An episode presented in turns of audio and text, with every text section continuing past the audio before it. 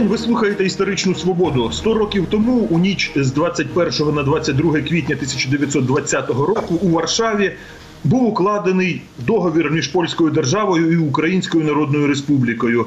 Ця угода в значній мірі зумовила подальший перебіг подій у 1920 році. Якщо коротко, то цей договір українці і поляки уклали проти більшовицької Росії. Це важливо зазначити, бо, власне, на той момент хоч більшовики і перемогли в громадянській війні, але ще залишалися клаптики антибільшовицької білогвардійської Росії. Ну, а більше про цю угоду, про те, як її уклали і які це мало наслідки, ми поговоримо з істориком Артемом Папакіним, який зараз з нами на зв'язку. Доброго дня, Артеме. Добрий день. Отже, про що навесні 1920 року домовилися польський очільник Йозеф Пілсудський і український очільник Симон Петлюра? Ну, якщо коротко, то вони домовилися про спільну боротьбу проти більшовиків. Ну, це я вже сказав. Так. З українського боку це була така остання спроба домогтися незалежності України, спираючись на поляків в якості союзника, звільнити українські території від Червоної армії, відновити владу Української Народної Республіки. З боку Польщі це була спроба перемогти головного ворога, перемогти Червону армію, з якою вони воювали на той час уже більше року, і українці були в якості союзників, які мали допомагати їм на своїй землі боротися проти Червоної армії. Треба було з польської точки зору їх розбити для того, щоб встановити якомога вигідніший мир. От. За польською концепцією федералістичною Пілсудського, Україна мала стати однією з держав, які би відмежовували Польщу від Росії, ну, якої б там не було, чи червоної, чи білогвардійської, чи республіканської Росії, демократичної навіть. Тобто Польща просто не хотіла мати з Росією спільного кордону. І Україна, ну, могла виступити таким союзником або буфером, який би відмежував Польщу від Росії. Тобто угода була для обох сторін, і для української, і для польської вигідна, тому що мала одну мету, по суті, боротьбу з більшовиками, але різнилися, власне, такі далі вже наступні цілі цієї боротьби. Тобто для України це була незалежність, а для Польщі це було відсунути Росію від своїх кордонів. Ну, загалом така практика, що міждержавні угоди укладаються або очільниками держав, або якимись такими значними високопосадовцями. А в даному випадку, чому угода була підписана не першими особами держави, а представниками зовнішньополітичного і військового відомств? І чому ця угода була таємною? Що там такого було підписано, що це треба було приховувати? На той час міжнародна ситуація не дозволяла Польщі відкрито підтримувати Україну.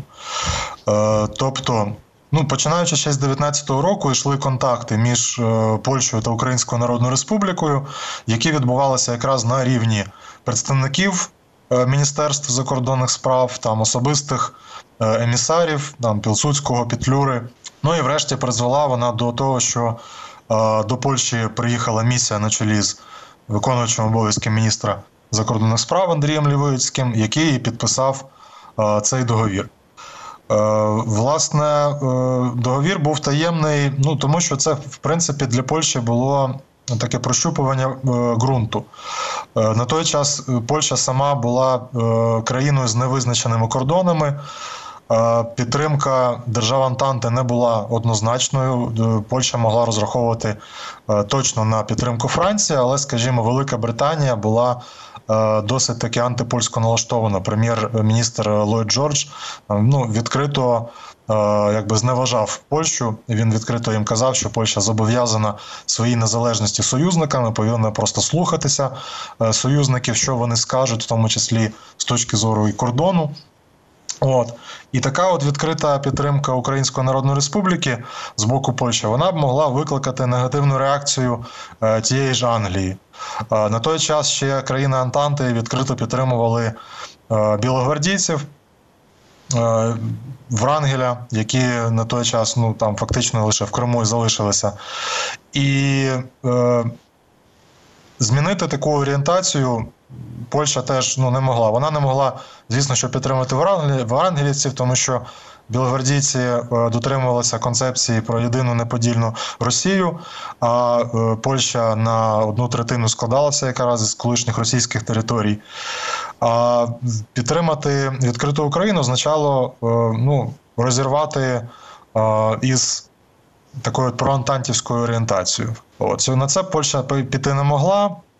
Вони розраховували на те, що війна призведе до появи України чи відновлення України зі столицею в Києві в якості незалежної держави. Можливо, після цього міжнародна ситуація в Україні була би підтримана краще Україна державами Антанти, і тоді би можна було підписувати вже якісь відкриті угоди. Тобто ця угода була спрямована на таку ситуативну вигоду, на війну, на продовження війни за звільнення України. Треба сказати, можна згадати ще про угоду 19-го року Бориса Кордуновського, який так само, в принципі, намагався підписати угоду з Польщею за рахунок земель на заході України, військово-політичну конвенцію. Він був представником Міністерства закордонних справ українського і намагався підписати також її з представником Міністерства закордонних справ Польщі, але вона не увійшла в життя, не була там. Фактично вона була підписана, але не була схвалена в польському Сеймі і в парламенті українському. Тому ця угода залишилася лише на папері. Але надалі такі контакти відбувалися саме між представниками Міністерства закордонних справ. А чому все-таки не перші особи підписували, а представники дипломатичного відомства і представники військових відомств? По суті, це була така домовленість між двома країнами, які, перша з них, Польща, вона не цілком були впевнені в власному суверенітеті, в власному можливостях підписання міждержавних угод. І друга, яка була фактично ніким і не визнана, Українська Народна Республіка. Тому йти на такі кроки, як підписати... Артем, що заважало підписати цю угоду безпосередньо Пілсудському і безпосередньо Петлюрі? Що їх стримувало? Петлюра, я думаю, нічого не стримувала. Пілсудського стримувало те, що на той момент він був тимчасовим начальником держави, він був головнокомандувачем, тобто фактично виконувачем обов'язків так само президента і військовим очільником. Але він не мав якоїсь такої ствердженої парламентом прийнятої влади, він не був президентом, він не був прем'єр-міністром. Тобто він займався східною політикою лише через те, що там більше мав впливу військовий фактор, тому що там військові сили боролися за кордони, а закордонну політику він віддав якраз Роману Відмовському, віддав Міністерству закордонних справ, тобто відомства, які залежали якраз від парламенту, куди обиралися представники Сеймом польським. І, відповідно, Міністерство закордонних справ, польське закордонне відомство, воно займалося більше західними справами, східними займався сам Пілсудський. Тобто, якщо я вас правильно зрозумів, повноваження Пілсудського не були остаточно визначені і існували певні застереження, щоб керівник держави підписував міждержавну угоду. Так. Існували застереження, щоб Пілсудський підписав цю державну угоду, але головне застереження було те, що Українська Народна Республіка не була офіційно визнаною державою, з якою слід було б укладати такі міждержавні угоди. Чи оця Варшавська угода, вона була укладена на паритетних засадах, чи Українська Народна Республіка виступала в якості, як колись казали, сателіта, тобто такого нерівноправного союзника, молодшого партнера? Звісно, це була нерівноправна угода.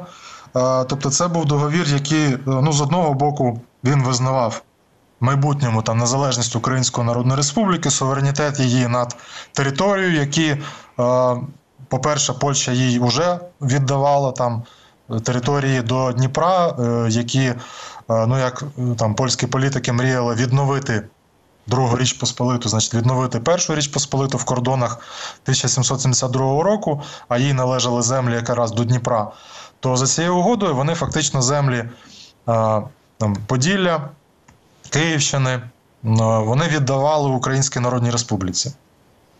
От. Але це був такий розрахунок на майбутнє.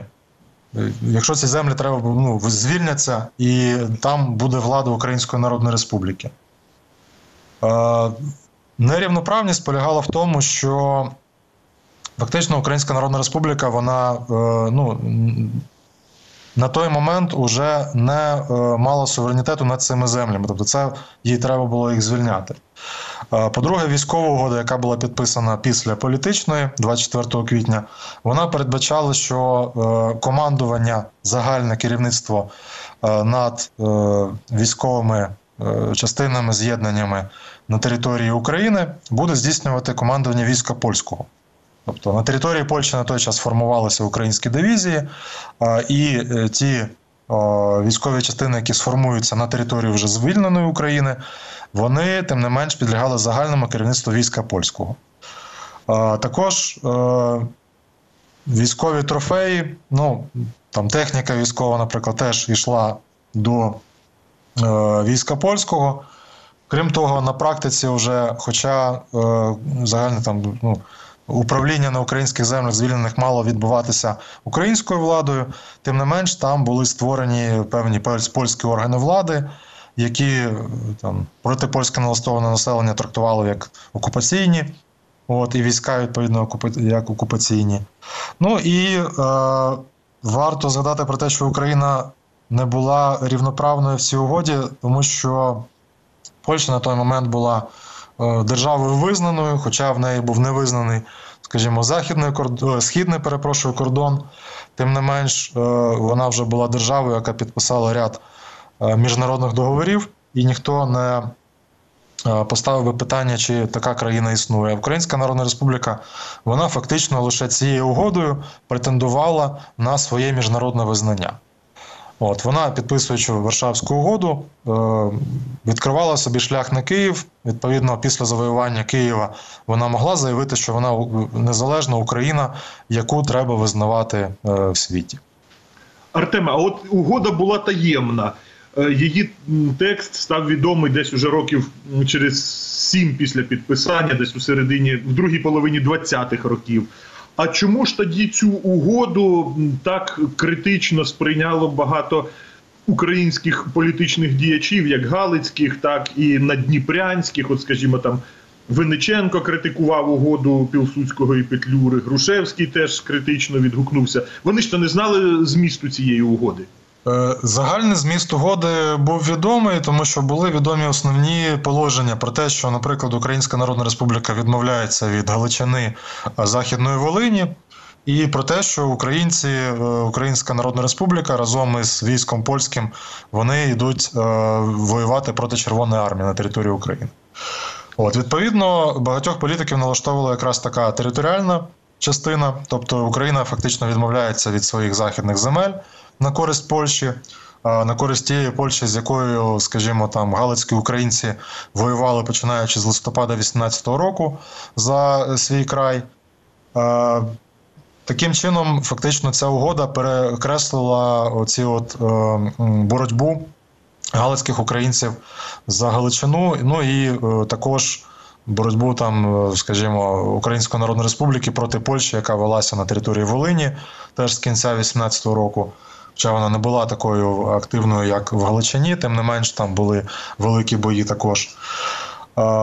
І, по-друге, поляки традиційно розглядалися частиною суспільства і політиків в якості такої буржуазної сили. Варто згадати про те, що частина політиків українських була соціалістичного спрямування, а в Польщі стояло гостре питання про поміщицьке землеволодіння, в тому числі поміщицьке землеволодіння на так званих кресах, тобто там, де існували польські помістя там, на території Латвії, Литви, Білорусі, України. І прихід поляків для частини суспільства означало повернення польських поміщиків, повернення панів, І більшовицька пропаганда активно користувалася з таких настроїв, зображувала союзників Петлюри, поляків в якості панів, в якості шляхти, яка, значить, прийде і буде встановлювати старі там дореволюційні порядки. Невдовзі після підписання угоди почалися активні бойові дії українських і польських військ проти Червоної армії. Спочатку вони розвивалися вдало, вже на початку травня польські і українські війська були в Києві, але далі все пішло за не найкращим для поляків і українців сценарієм. Чому все пішло не так, як от собі планували Пілсудський і Петлюра? Чому Червона армія дійшла аж до Львова і Варшави? Хоча, очевидно, це не було в планах Пілсудського і Петлюри. Мала місце така військова помилка, як Йозеф Пілсудський, коли планував цю кампанію, то в нього, чому треба було воювати саме на українській території, було дві причини. По-перше, це причина політична, тому що Українська Народна Республіка на 20-й рік стала єдиним фактично союзником Польщі на Сході, тому що ні з Литвою, ні з Білоруссю так домовитися не вдалося, щоб разом воювати проти більшовиків. А по-друге, військова причина була, тому що в Україні Пілсудський намагався зустріти головне угруповання Червоної армії. Україна дійсно була незадовго перед цим зайнята Червоною армією, йшли ще бої проти білогвардійців, які не були розгромлені. Тому в Україні природно було очікувати велике скупчення червоноармійських підрозділів, частин з'єднань. І, власне, за стратегією такого Пілсудського передбачалося, що сильно угруповані війська польського разом із допоміжними українськими частинами з'єднаннями, вони зустрінуть сильне угруповання Червоної армії на території України, розгромлять його. Це призведе до відступу Червоної армії. Для України це означатиме мир, що територія України буде звільнена, або принаймні там далі українці сам на сам з червоноармійцями будуть воювати. А для Польщі це означатиме, що можна буде укласти вже перемир'я, можливо, мирну угоду з радянською Росією, яка буде вигідна Польщі. Але Пілсудський прорахувався, тому що не менш сильне угруповання Червоної армії перебувало на той період на території Литви і Білорусі. З України Червона армія відступала з боями, але зберегла основні сили. І це дозволило командуванню Червоної армії перекинути на фронт проти поляків і українців на територію України свіжі частини. Скажімо, знамениту там першу кінну армію, чи там 25-ту Чапаєвську дивізію, чи ще там були звільнені із фронту із Зауралля, частини перекинуті на фронт. І таким чином це дозволило Червоній армії стримати наступ, здійснити контрнаступ на польсько-українські позиції.